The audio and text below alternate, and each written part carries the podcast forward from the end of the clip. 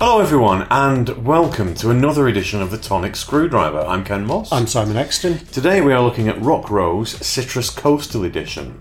We've done uh, quite a few of the Rock Roses in the past, but this one is 41.5%, and the infobolic says we are delighted to have created our Citrus Coastal Edition gin, our most experimental edition to date. Inspired by local Caithness coastline, it's distilled in a traditional vapour infusion still with kelp, locally foraged by shore seaweed, and licorice salt from Hebridean Mustard Company. The result is an incredibly smooth and delectably sweet gin with a delicious salted edge.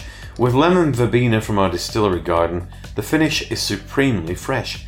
That's a lot of blather. It is a lot of blather, and none of those sound remotely appealing. However, let's not be judgmental. I'm sorry, have we met?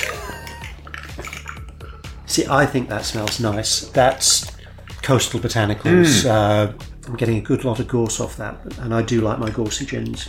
It tastes very Scottish, and this is um, the Scottish gins all have their own particular flavour.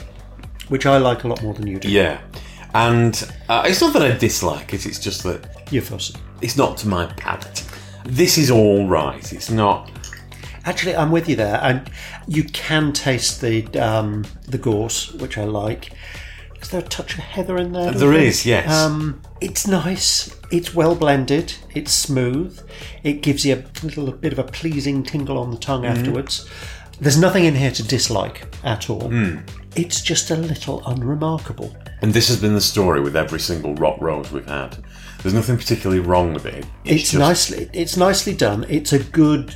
It's a good jobbing Scottish gin. Yeah. It, it's a four from me because although it has a lot of flavours in that I like and I am enjoying it, there's nothing stand out and there's nothing wow. It's a three for me. It's um, it's just very unremarkable. It's not one that I would be given and, and think, ah, yes, I can identify that, or, or yes, I can, I'm getting those flavours. It's it's just too unremarkable to be worth any more than a three. I'm afraid. I do feel bad saying that because they're always very well presented at Rock Rose. They've, The bottle looks beautiful. as of all the others, it's just the contents aren't blowing me away. I'm afraid. So sorry.